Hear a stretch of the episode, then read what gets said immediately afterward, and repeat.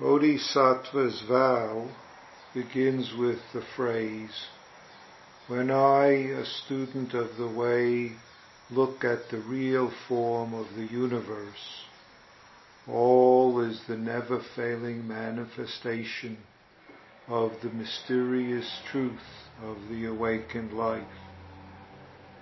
In any event, in any moment, and in any place, none can be other than the marvelous revelation of its glorious light. In a way, we don't need to say any more than that. Just that is more than enough.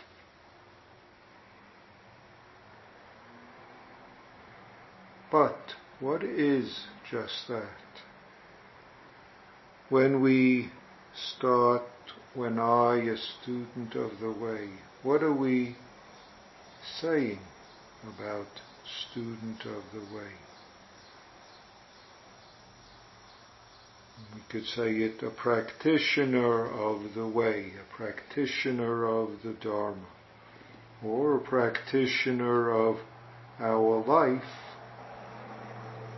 which is being present in all the various functions and aspects of our life. And of course, we have to start with where we are, which means we start with how we believe our life circumstances, conditions are.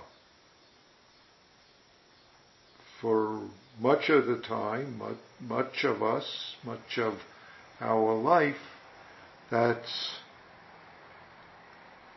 seeing, attending to clearly this thoughts, emotion storm, this self-other perspective, this like-dislike perspective, that we have on the moment moment events of our life. So, being a practitioner of the way means we begin by first attending to and beginning to be aware of when those arise, when we believe them. Until we can start seeing that a little bit for what it is, we're just caught in trying to fix problems based on our inaccurate perception of what the problems are, what the cause is, and what will fix it.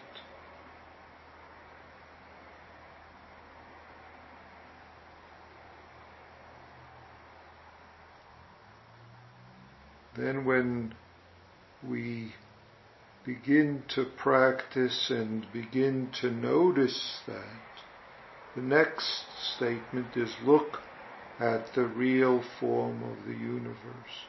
In a way, look is a shorthand. It's a shorthand for the whole functioning of being aware, being experiencing, all the various aspects that we are this life that we are. All the various ways, so it's whether it's seeing, hearing, smelling, it's the very experiencing that is this awareness that is our life and which is what enables us to sense, to experience the real form of the universe. Or if we say it as we say it in the practice principles, it's life as it is, real form of the universe.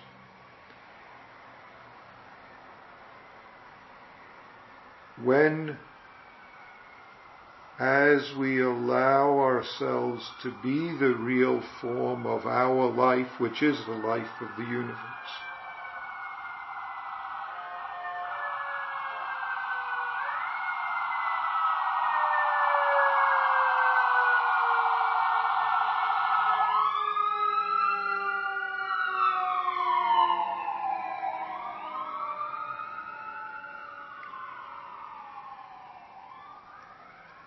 Then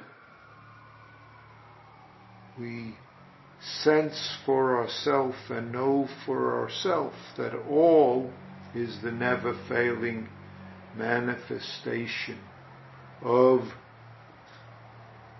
this awakened life, or what we call this mysterious truth of the awakened life. And we can say it's in every event, in any event, in any moment, and in any place.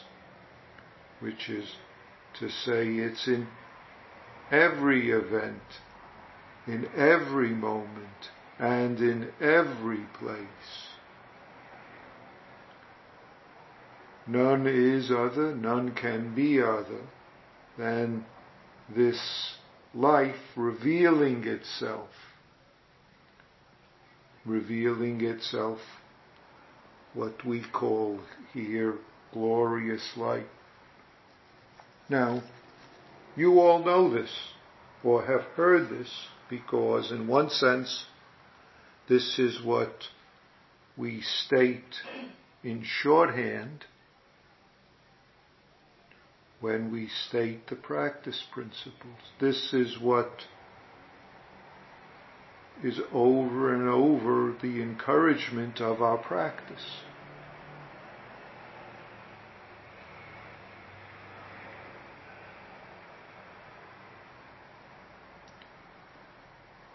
So let me for a moment read the, a way that Joko articulated this in a talk about almost 30 years ago.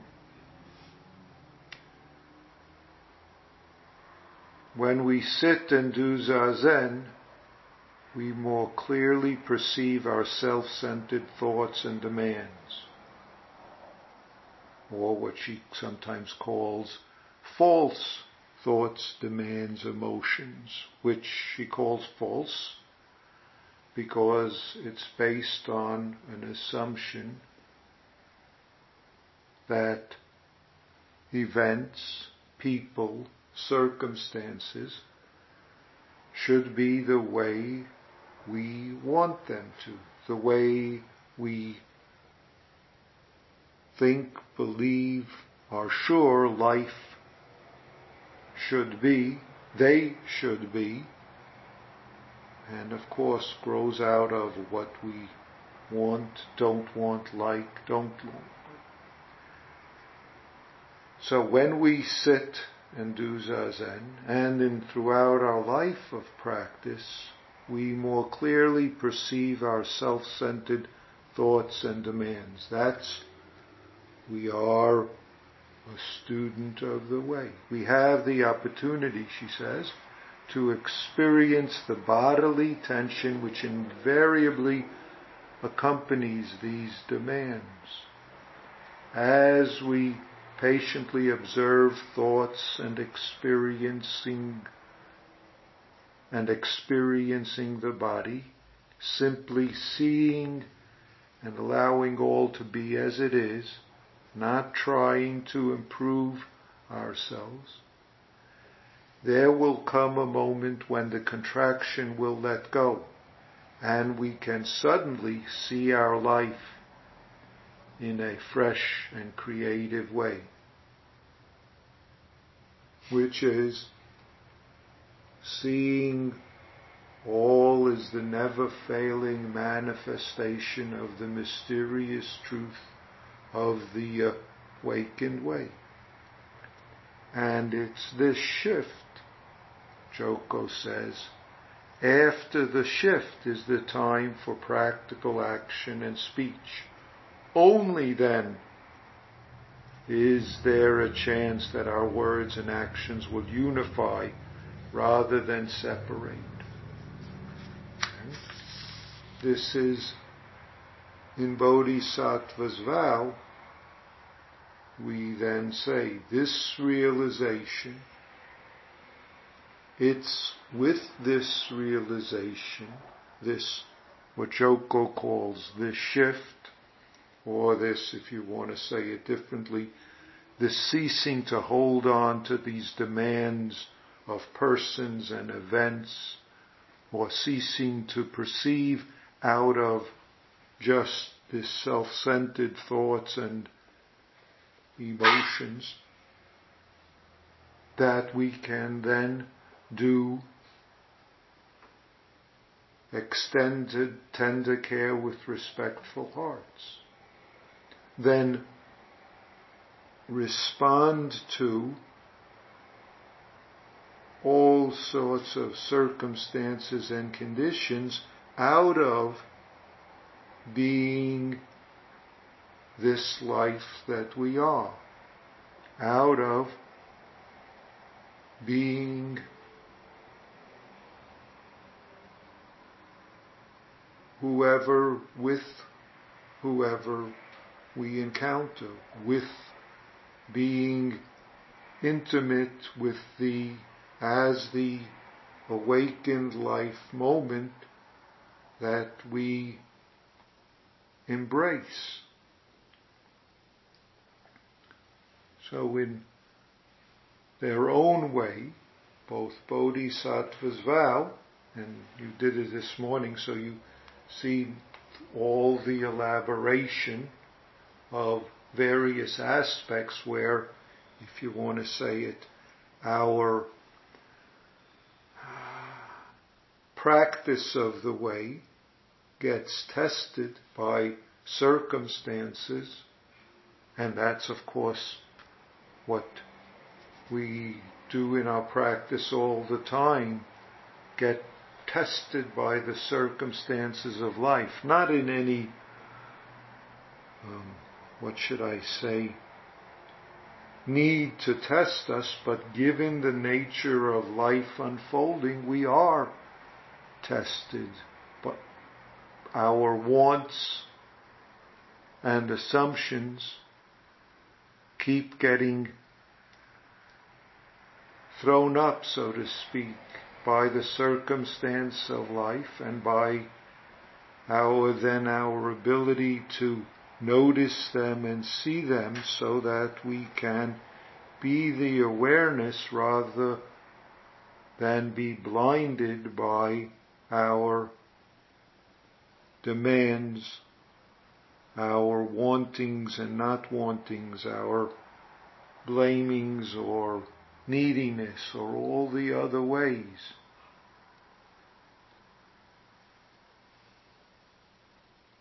So, in a way, both are encouraging us, and encouraging us, if you might want to say, in this spiral of practice, because neither one is a so-called permanent shift most of the time for most of us. And we get to see where we're not willing to be the present moment because we're sure I know how he, she should be. I insist I don't want that to be the way it is.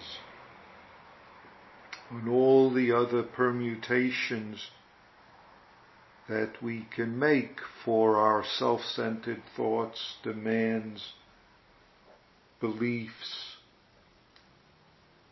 which is why when they arise, it's necessary for us to remind ourselves sometimes, to be reminded by noticing our upset and suffering as a reminder to, ah, I am believing and holding. Right here is my opportunity to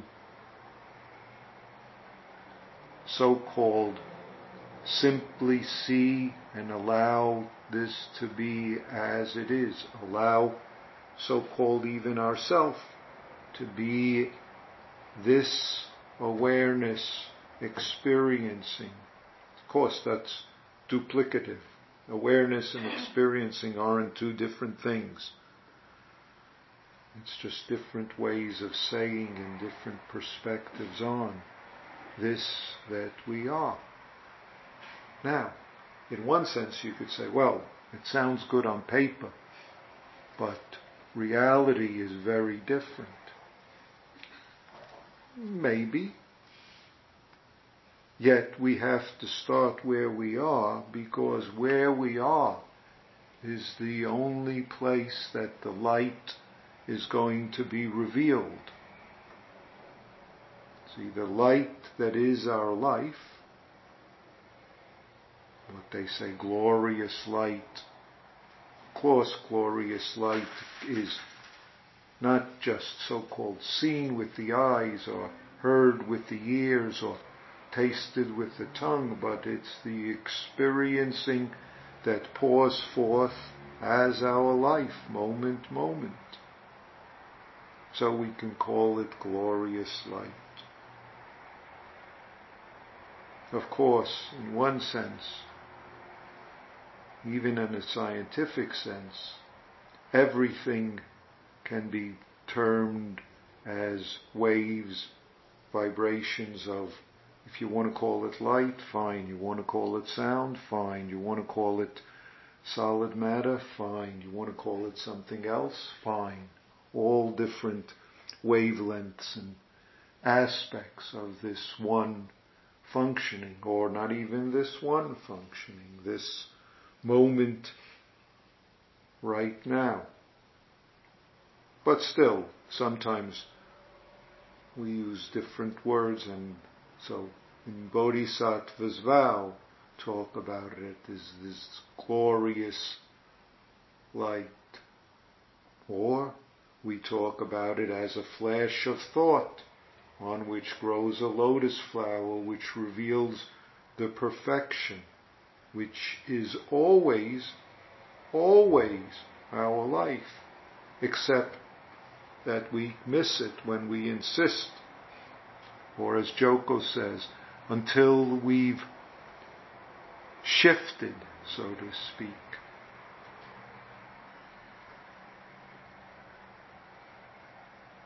See? Or as she puts it, there is no shift until we surrender to the sensations or into the experiencing or to the awareness until we ask and demand nothing. And that's exactly what Bodhisattva's vow is.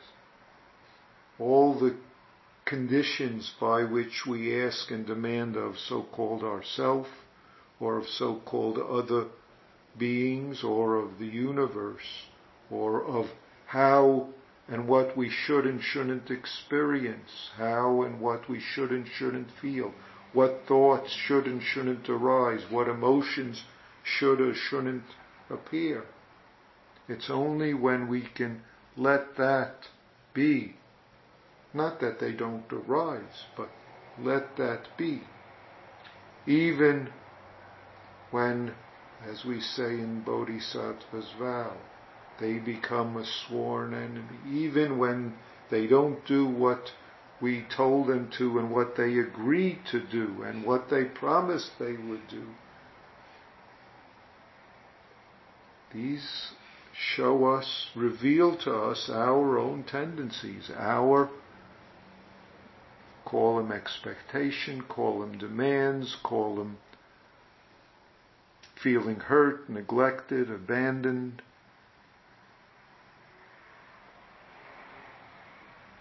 All of which are connected to what I should have and shouldn't have, or what I want and what I need, and that the universe somehow isn't doing it the way I know the universe should, as opposed to seeing what is called for out of inhabiting and being this universe and experiencing our life, which then allows us to respond as our life and as we are. We are our life.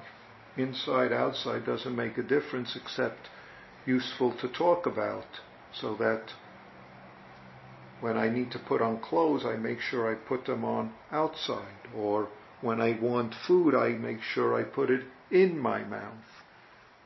Other than that, it's just useful and skillful forms, but not something that we want to hold to because holding to them makes us create trouble for ourselves and others. So I wanted to start our discussion of practice this afternoon with this since we started, we did the Bodhisattva's vow, we regularly do practice principles so that we can explore both so-called attachment and detachment and what it is and isn't for us and how it works. What caught and holding is and isn't. And not as some ideals or theories, but in our real life practice and our real life circumstances.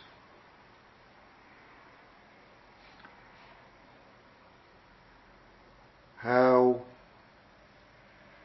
in Bodhisattva's vow they set out all the thoughts and motions which normally would be a de- way to determine whether I should or shouldn't have anything to do with someone, whether I should or shouldn't be respectful, based on how I evaluate them or think they will fit in with what I want or don't want.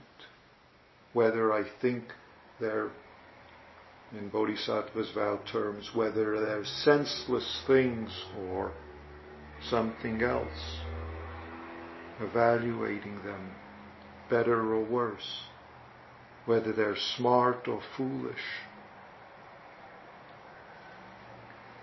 Okay. That's a good amount to give us something to begin exploring. So I'll stop here and we'll see whether we could make something of what I read in Bodhisattva's vow. If you want to move and if you'll be more comfortable, please adjust your seat, seating adjust your seat.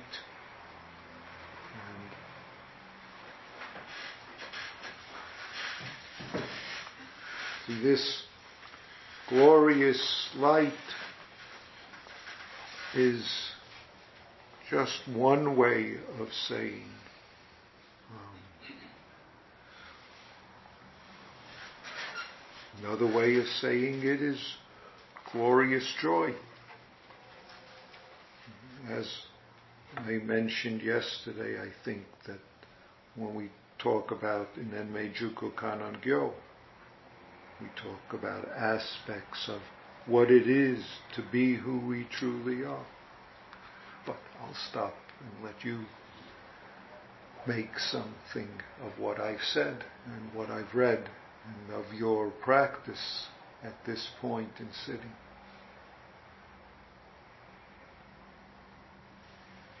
Shojo. Can you say a little bit more about this shifting process? Well, how do you hear it? And then maybe we can go from there. So to me like looking at the world from. You have to speak up a little more. It's it's noisy out there, and I can't quite hear. It, it sounds to me like shifting from you know, what's in it for me all the time, not even realizing that's what we're doing, uh-huh. to uh, opening up to not disregarding my own feelings or or, uh-huh.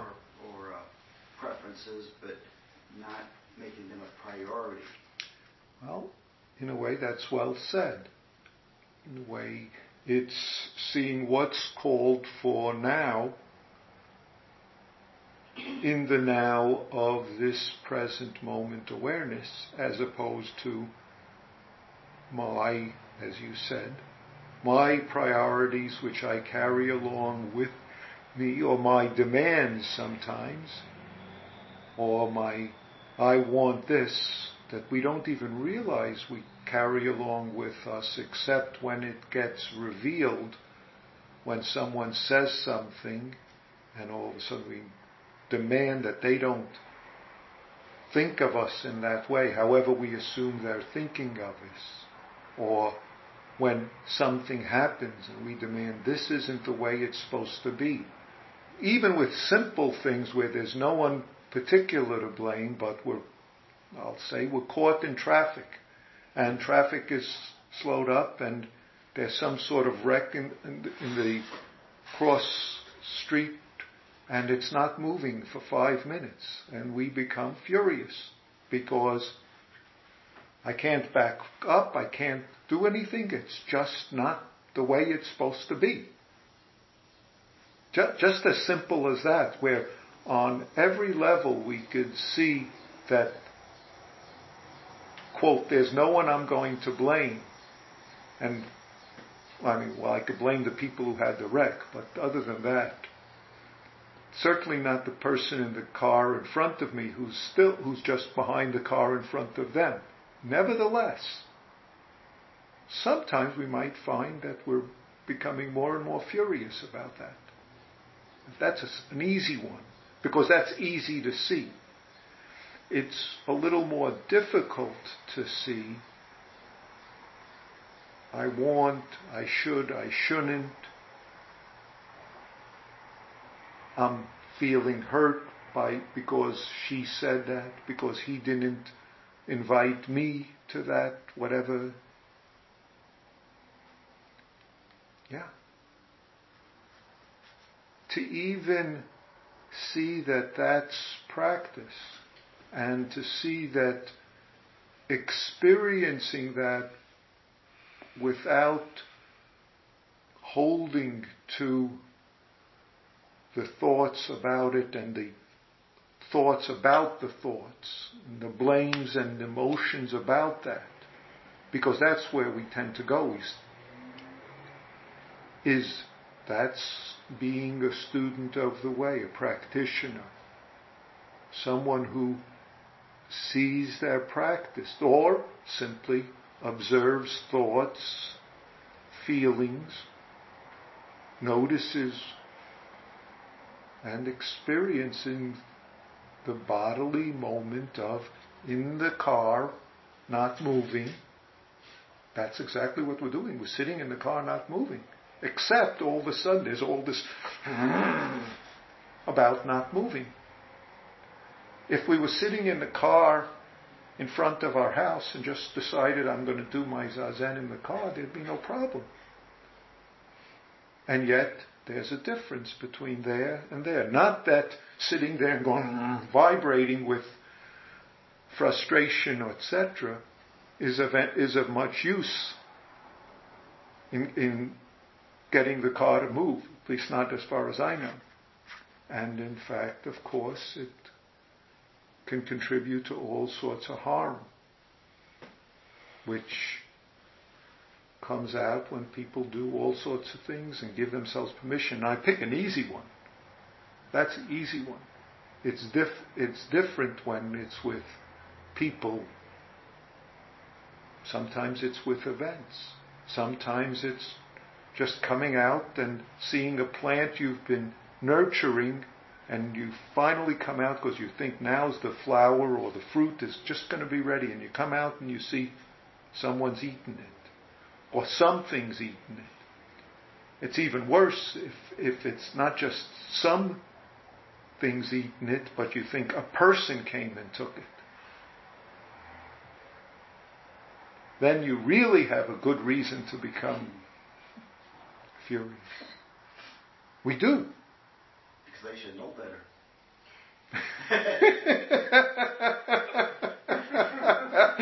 I didn't see that in Bodhisattva's vow.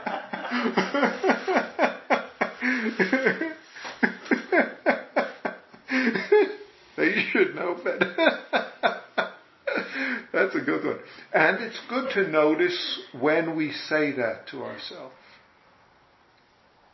See, if you remember yesterday, we used a, some, uh, Dawn mentioned the no blame. No blame and no fault. See, that's the other thing. See, it's their fault because they should know better. And they should have more self-control.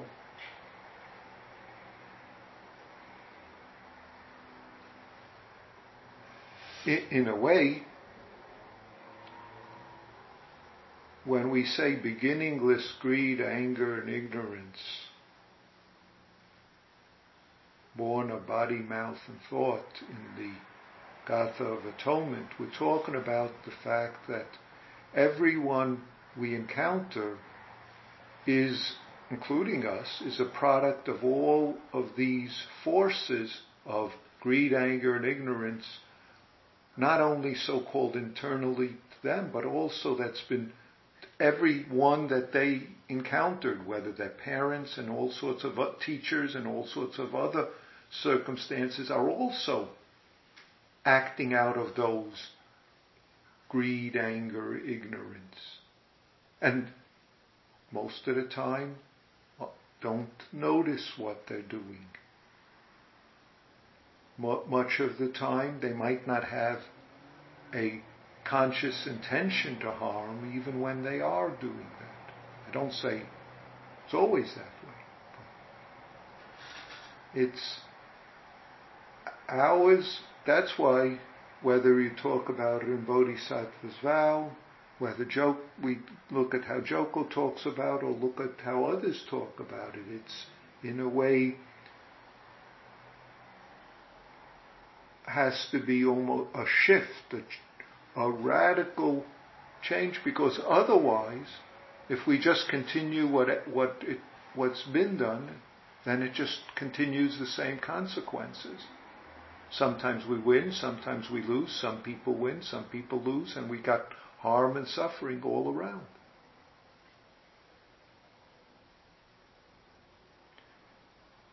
And it's a matter of seeing that not only is it when we're on the cushion, which is relatively easy, relatively easy much of the time. It's then how do I take it the next step afterwards? Meaning off the cushion in our life. But of course, on the cushion is easy. Easy means you can do the work if you put your effort appropriately into doing it. Or if you allow yourself the no effort of experiencing awareness. But you have to allow yourself that. Because though we say we want it, we often aren't willing to allow ourselves by allowing ourselves that, we have to allow the emotions and thoughts and wants, etc., to arise and pass without hooking on, grabbing on, building, feeding them, nurturing them, which we have to allow. Because they come and go until they cease to come and go.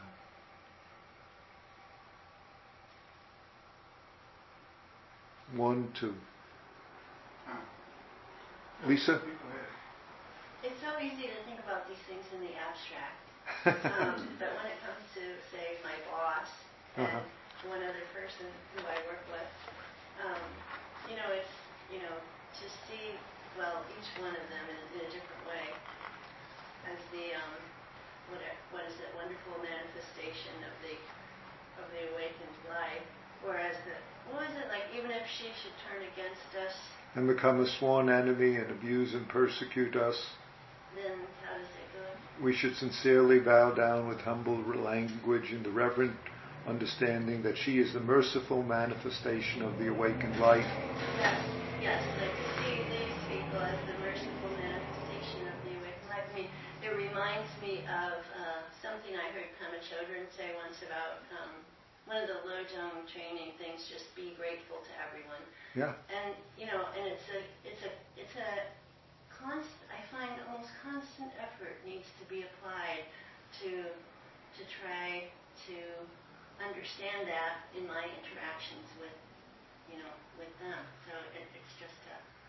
It, it's you, you can say it's ongoing effort, but it's not an effort to see it as that. In a way, the effort is to become sensitive to when I'm making a demand, when I'm caught in my liking or disliking, because then all I have to do is do the work with that, if I say it in that way, which allows the experiencing, which allows the awareness that is who we are, that doesn't take any effort. You don't, there is no effort to be experiencing because you don't exist except as experiencing. But, but, but, but the effort is I don't want to give up my view of, of, of how, you know, okay. thinking about that. Sometimes yeah. it's, that's the difficult that's part, right. is to, you know, get past like the running tape of why is she like that? Why did she do that? Why is it, or whatever you know it is? And why doesn't he do that? Why you know and stuff like that. So we yes, we want to make our demands on how others and the universe should be, and that's why Joko calls it a shift. Um, the shift from trying to improve ourselves or others, the circumstances that we're living in, shift it, shift not because we try to shift it, but be able to let that fiddling or constant, um, uh, the word doesn't come to me, constant fiddling, there's a, there's a word that, you know, trying to, to do all sorts of things, but it's all useless stuff because it doesn't do what we want, and if anything, it sort of makes it worse because it generates tension with us and it generates more um, blind alleys um, and blind directions of self centeredness that creates more frustration and more anger because we're looking in the wrong places. As that old country tune goes, if I adapt it, looking for love in all the wrong places. So if you're looking in all the wrong places, you're not going to find what you want. Because it's always right here where you are.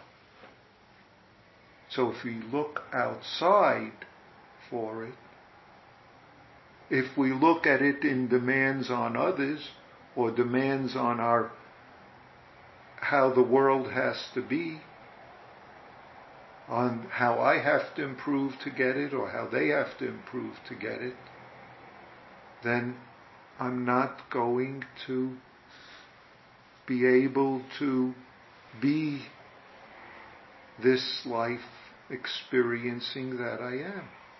I'm not going to be able to embody this light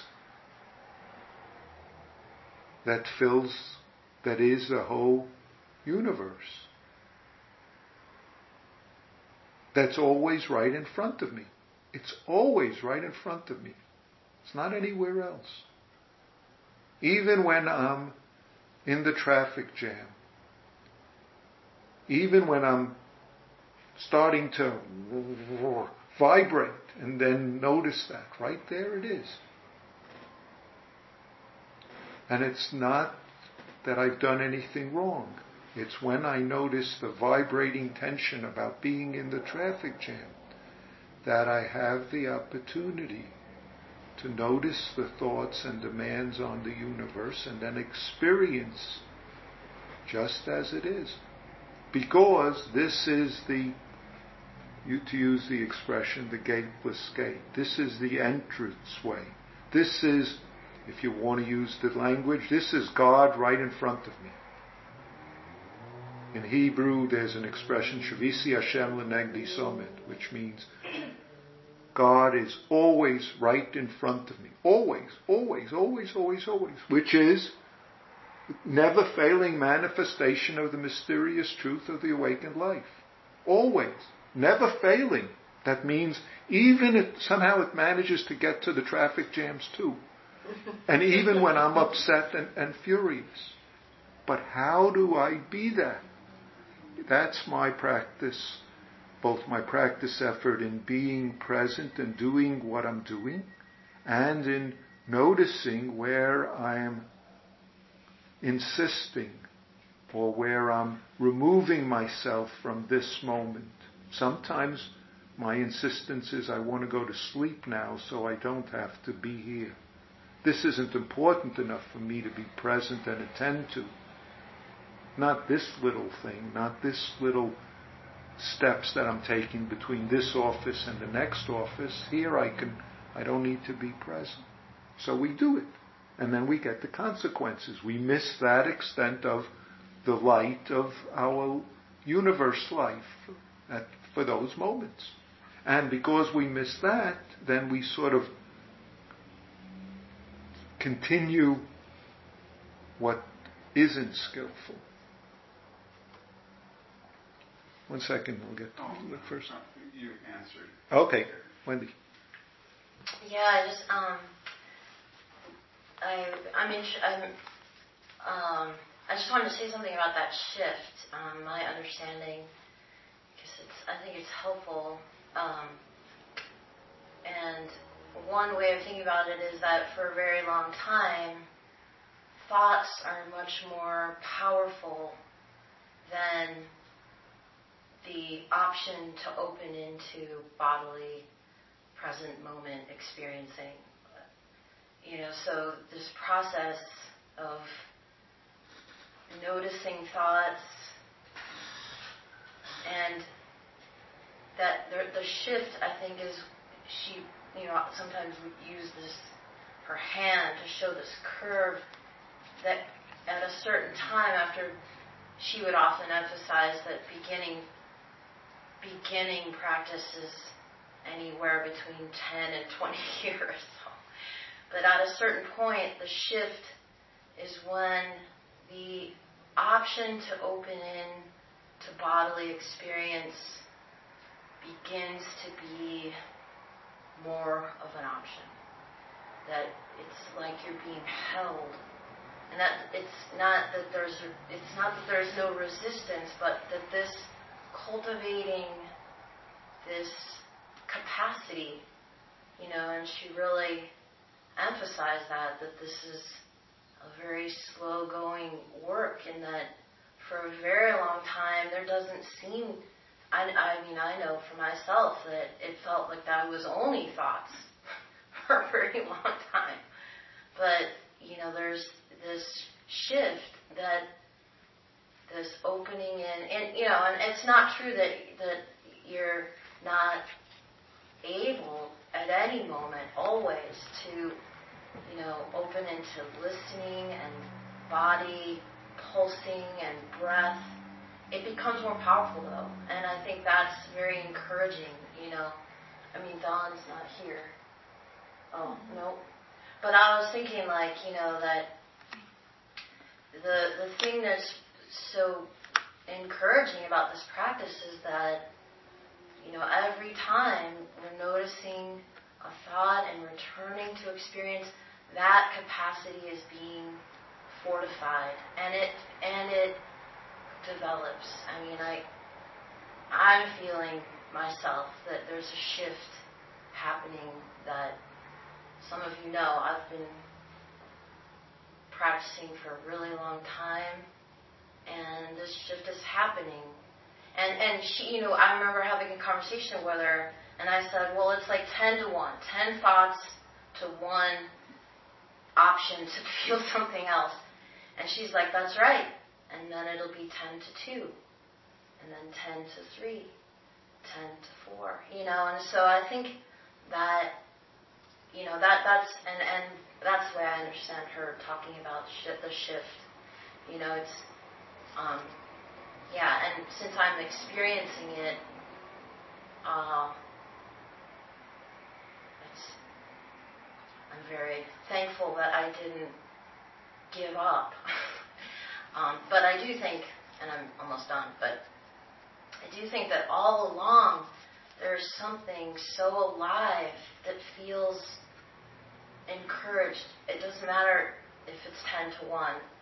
That one is so important. There's something so alive that wants so much to be recognized and experienced. You know, so I so it's always encouraging. I think that's. I recently sat a seven day sesshin. The guy next to me had never sat a sesshin in his life, and he sat a, a seven day sesshin, and it's this sesshin is like one of the most intense sessions. I mean, just the schedule was unbelievable, and I was so, I was so, I found it so beautiful that this, you know, he's like in his twenties, and he just he stuck with it the whole seven days. And I was like, wow, you know, what is that that in people that even when it can feel very weak, it's still it's singing, you know, it's alive, it's and that is so beautiful.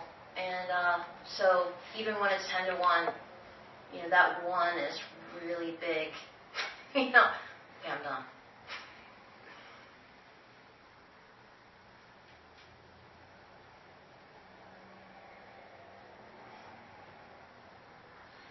You sometimes talk about trusting. Uh-huh. Sorry. Uh-huh. I didn't see you. you yeah, yeah uh, trusting. Trusting. Uh-huh. You know, and I think that's what comes up for me when you know, you know, I get caught up in something to, to and, and, you know, the I I love the Bodhisattva style. I think it's it's beautiful. Really, you know, it, it I, I I love it, and yet I don't I don't completely trust you know, um, when she turns against me and becomes my sworn enemy, I should bow down. And, and I think um, maybe part of that is because I'm trying to think it out, you know, to figure out what does this mean? how, am I, mm-hmm. how am I supposed to make sense of this? But, um, but you know, but, but there's that, you know, that trust. I mean, it develops, uh, but it, but I think um, that uh, for, for me, when, I, when, I, when I'm in that place, before the shift that you talked about, I, I think there's, there's some deep lack of trust that, well, no, actually, I'm better off with thinking about it. You know, yeah. but, even though I know on some other level that's not true. But that, that's very good. That the, the word you, you use, that we don't trust ourself and our life moment because, and so we'd rather hold on to our strategy or thoughts of how terrible it is and how I really have to do this to make sure I get what I need or want or fear I won't have. And even if what I do might not be the best, but at least I trust that for some reason.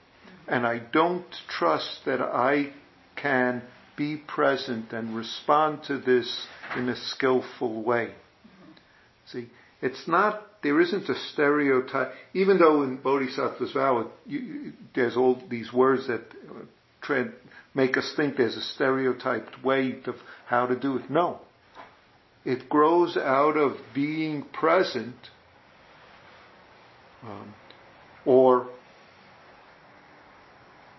to think of it out of being able to act out of this connectedness that we are, this, if you want to say, this unity then we, that we are, rather than perpetuating this separateness, this self-centeredness, whether so-called mine or so-called theirs. So it's not clear what to do until we're present and see what to do. And we do our best. And it's not a matter of doing so-called perfect according to some ideal standard, but out of our being present and seeing what's called for. One, other thing, I just, if I may, um, yeah. just today, just today during Sesshin, noticing places where I thought I needed to say something uh-huh. or, or, or, not say something, and then if I, if it didn't matter whether I said something or didn't something, but then I realized, you know, I really didn't need to say anything mm-hmm. because actually, just in life itself, it would take care of it. Um, and it's really some remarkable ways, actually. Um, but uh, but you know, so I, I, I, see that, and I appreciate what, what you're saying about it. Um. And sometimes it's very difficult with to stay with. I need to say something. I need to do something.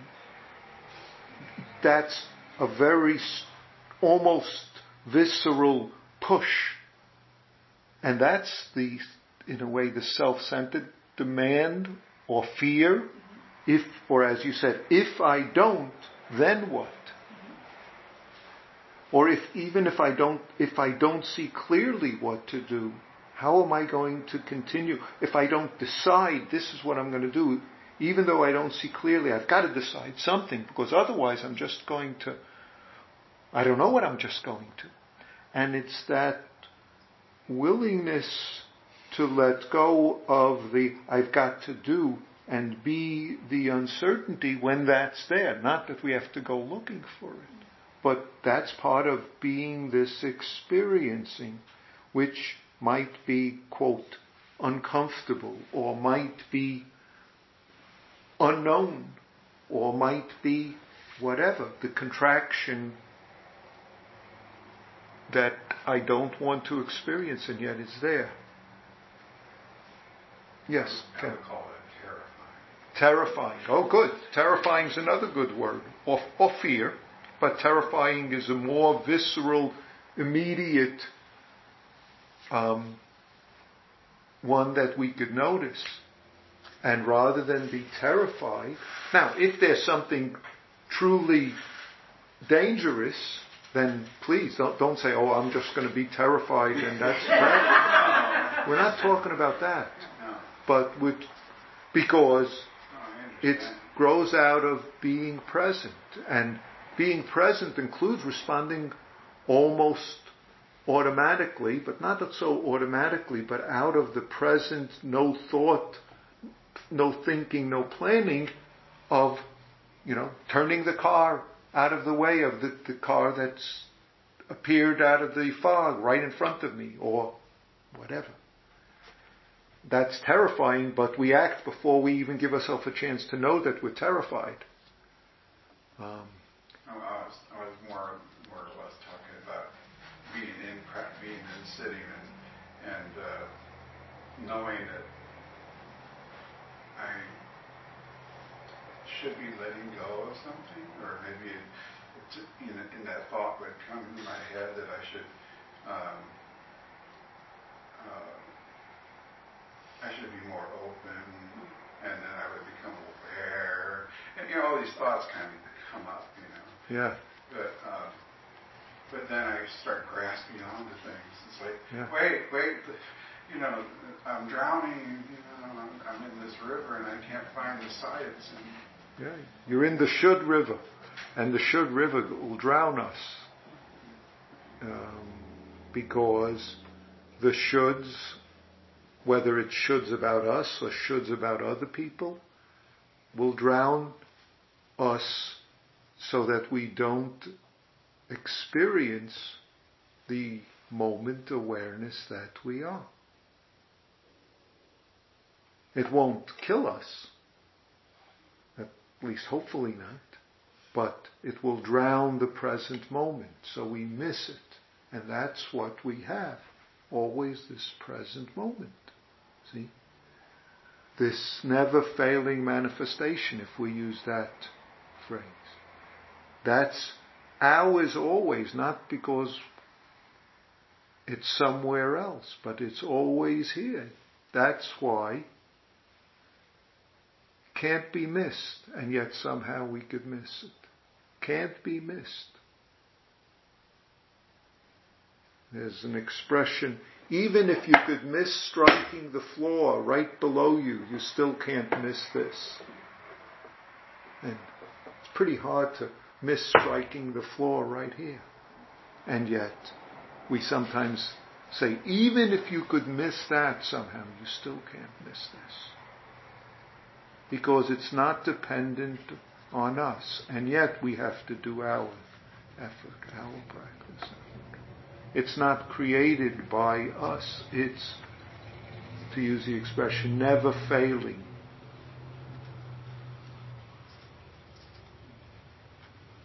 Uh, can I just say one thing? I, I, I would just say that those are thoughts, you know, and so you're not missing the moment. You're noticing that you're having a thought, oh, I should let go. Oh, I should, you know, the, just noticing those thoughts and you know, I mean, that's great. You're you're awake to what's happening. You're having the thought, I should be letting go, and so you can notice that as a thought, and then experiencing what what else is going on. You know, so I think, you know, I, I respect the river of should. I'm just saying, like, you know, we can't really be drowned, and there's no there's no thought that's really dangerous. There and and and they they feel dangerous when we're believing them. So it's like believing that thought, and basically there's probably a thought too. I'm doing it wrong. I'm really messing this up, you know. I guess the real thought is if I let go, if I, what's left? And that's good. Me, yeah. that's left? good. See, that what's left is a great place to go to, to be. Be that what's left. Okay. Thank you.